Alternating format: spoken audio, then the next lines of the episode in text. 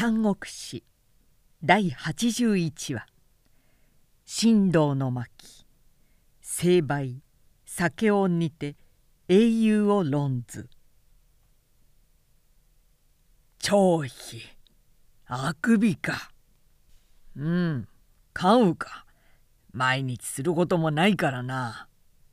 また飲んだのだろう。いや飲まん飲まん。夏が近いなもう。梅の実も大きくなってきた。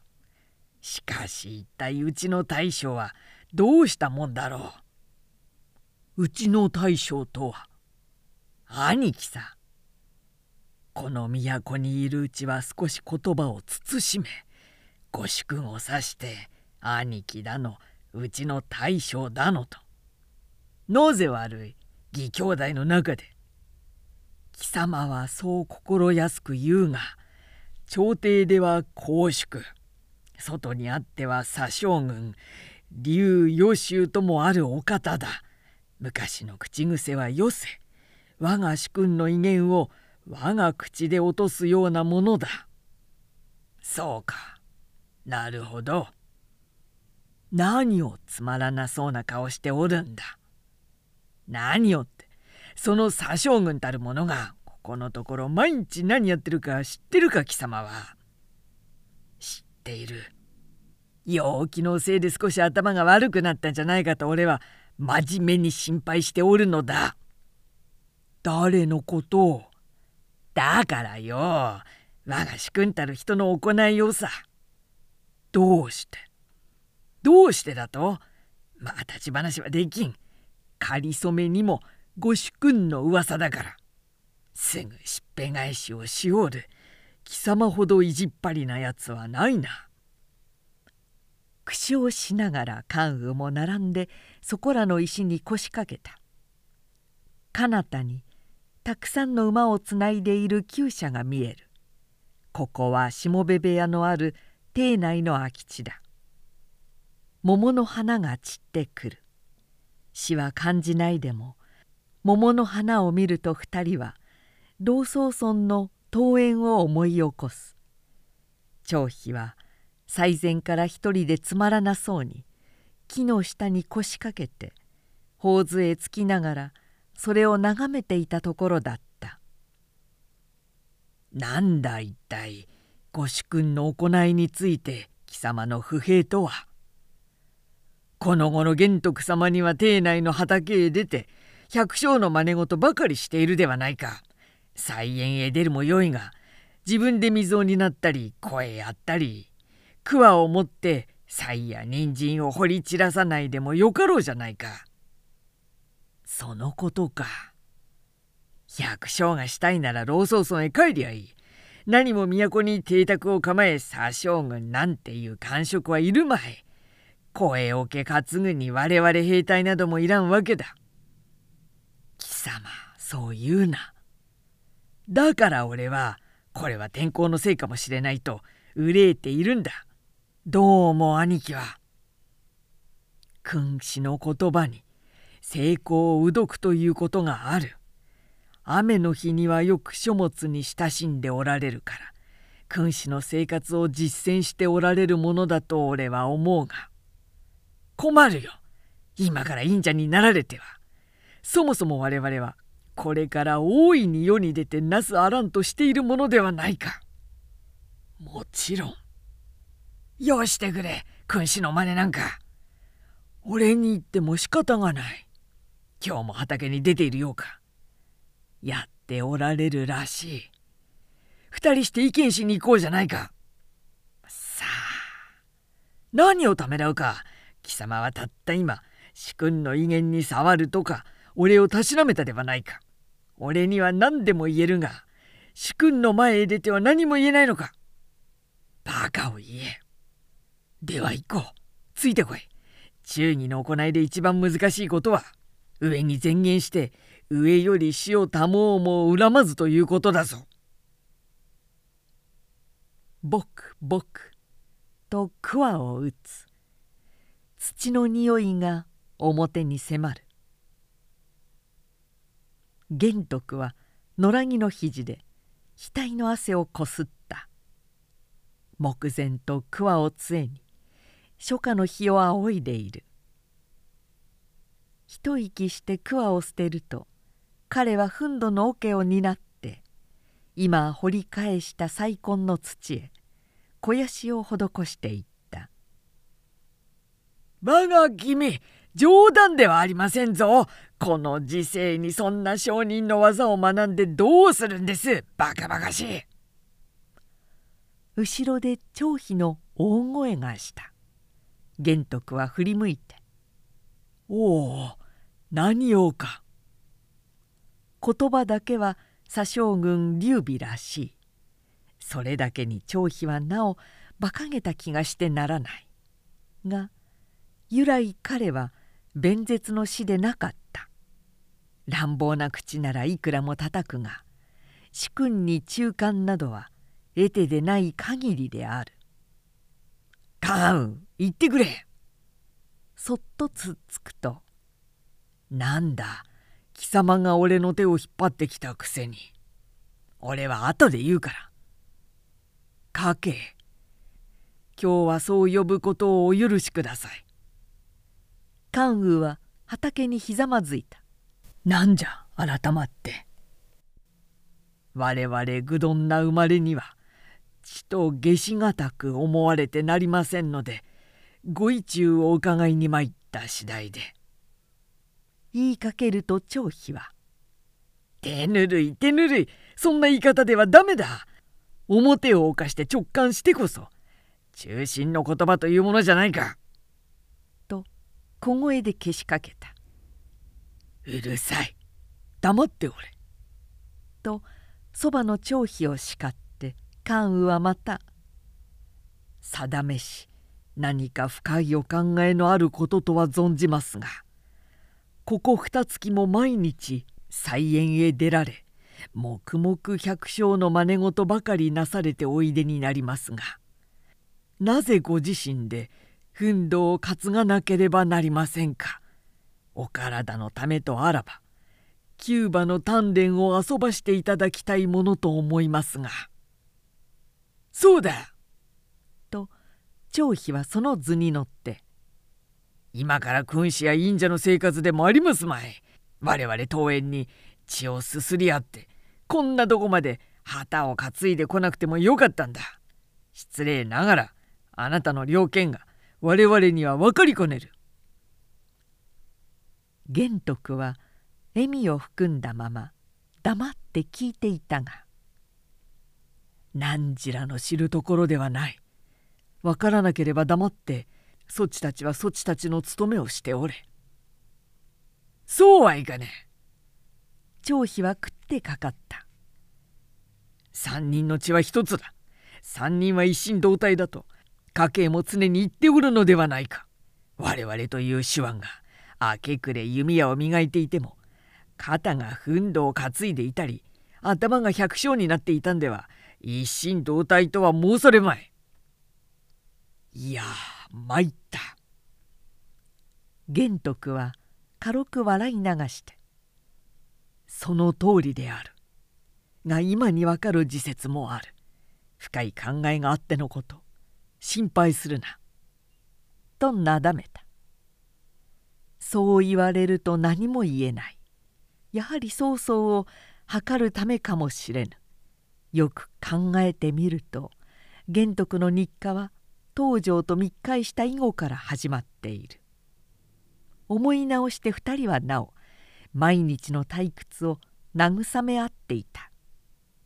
ところがそれから数日の後連れ立って外出したが屋敷へ帰ってみると毎日姿の見える菜園にも奥にも玄徳が見えなかったご主君はどこへ行かれたか？張飛関羽は目の色変えて留守の家臣に尋ねた「娼婦へお出ましになりました」え？曹操の飯でかはい。宋上将が何やら急にお迎えを向けられたので。聞くと二人は呆然顔を見合わせて「しまった。我々がいれば是が非でもお供についていかれたもの思い当たることがある。日頃沈着な関羽さえ気もそぞろに玄徳の身を案じた。迎えには誰と誰が来たか。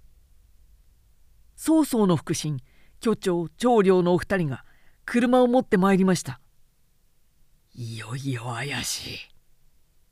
兄貴考えてる場合ではない。後からでも構うまい。もしもう通さぬとあればぶち壊して押し通るまでだ。おお急げ。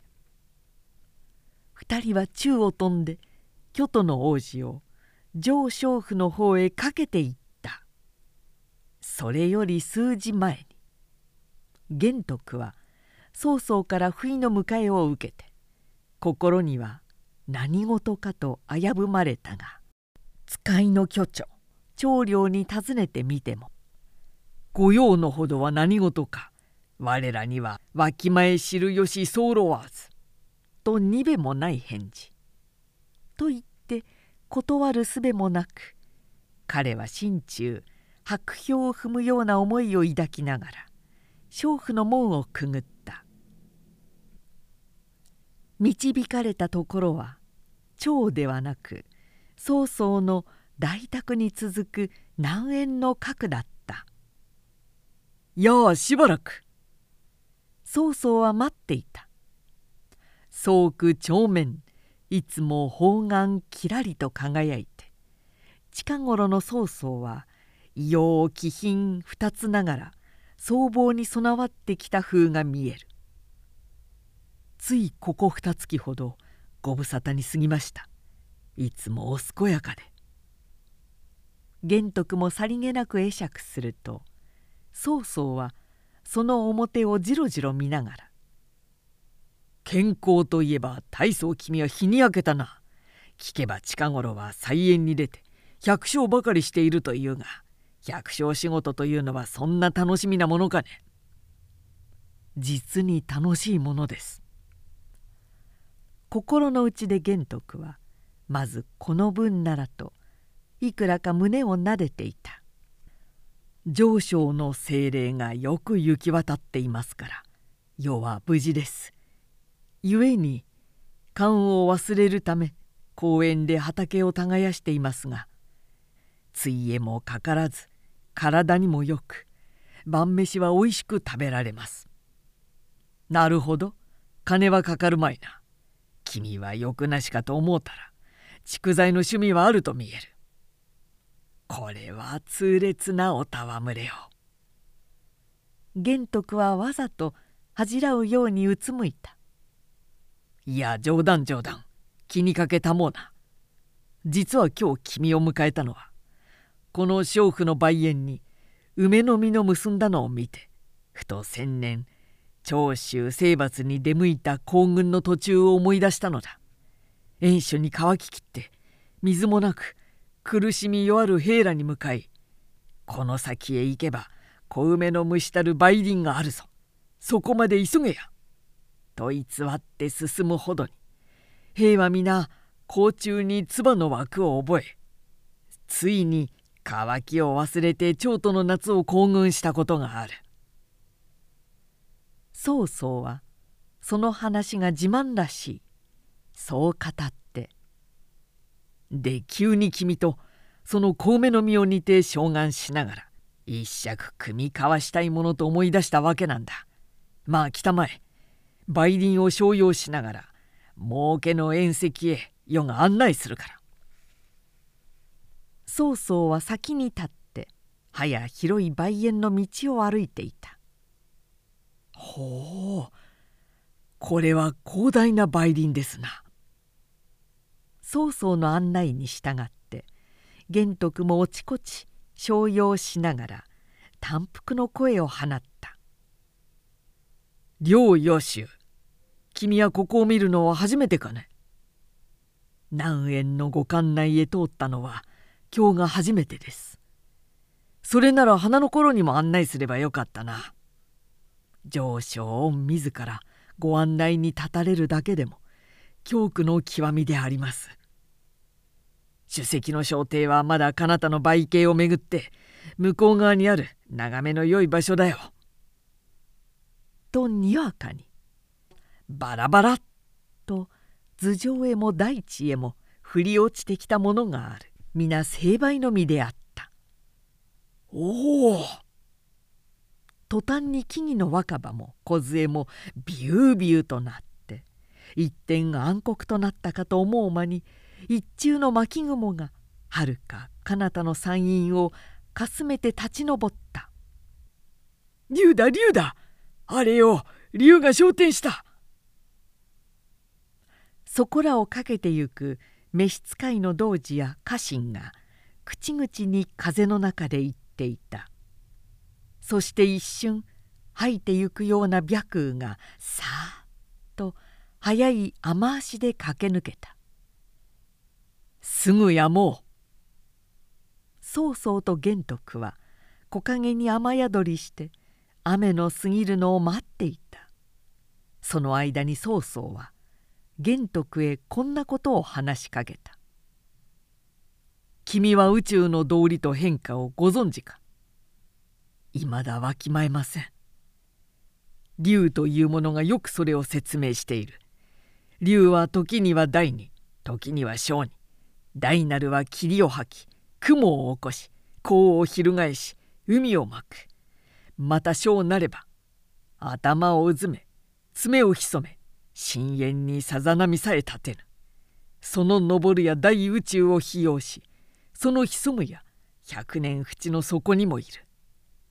が小の本来は妖物だから時しも春たけて今頃となれば大いに動く。竜を来れば急天といい人を怒って式と人運を得れば視界に縦横するという。実在するものでしょうか？ありと見ればありなしと見ればないかもしれん。例えば今。と天を指して。雲の柱が彼方の山岳をかすめて凄まじく立ち上ったかと見えた。だが運氷の神秘自然の迅速誰かよくその痕跡を捉えて実証できよう。古来竜の話は無数に聞いていますがまだこれが真の竜だという実物は片鱗も見えませんがいいな。曹操は強く顔を振って「世は見ている。この目で」ほうさようですか。だが神秘の竜ではない。この地上風雲にあっては起こる幾多の人竜だ。要するに竜は人間だというのが世の自説だがそうも言えましょう。君もその一流であろう。いかにせん連否の神通力なく把握の爪なく陰険自在の才もありません。まず竜は竜でも頭に土の字のつく竜の方でしょうか。ご謙遜あるな。がご変には随分諸国を遍歴もされたであろうゆえ必ず当世の英雄は知っておられるに違いない。まず当代英雄と許してよい人物は誰と誰とであろうか。さあ難しいお尋ねですな。我らごとき凡願をもっては。いや君の胸中にあるもの誰でもよいから言ってみられい。玄徳は彼のしつこい眼差しから逃れたくなって「おお雨もやみましたな」と先に木陰を出て空を見上げた。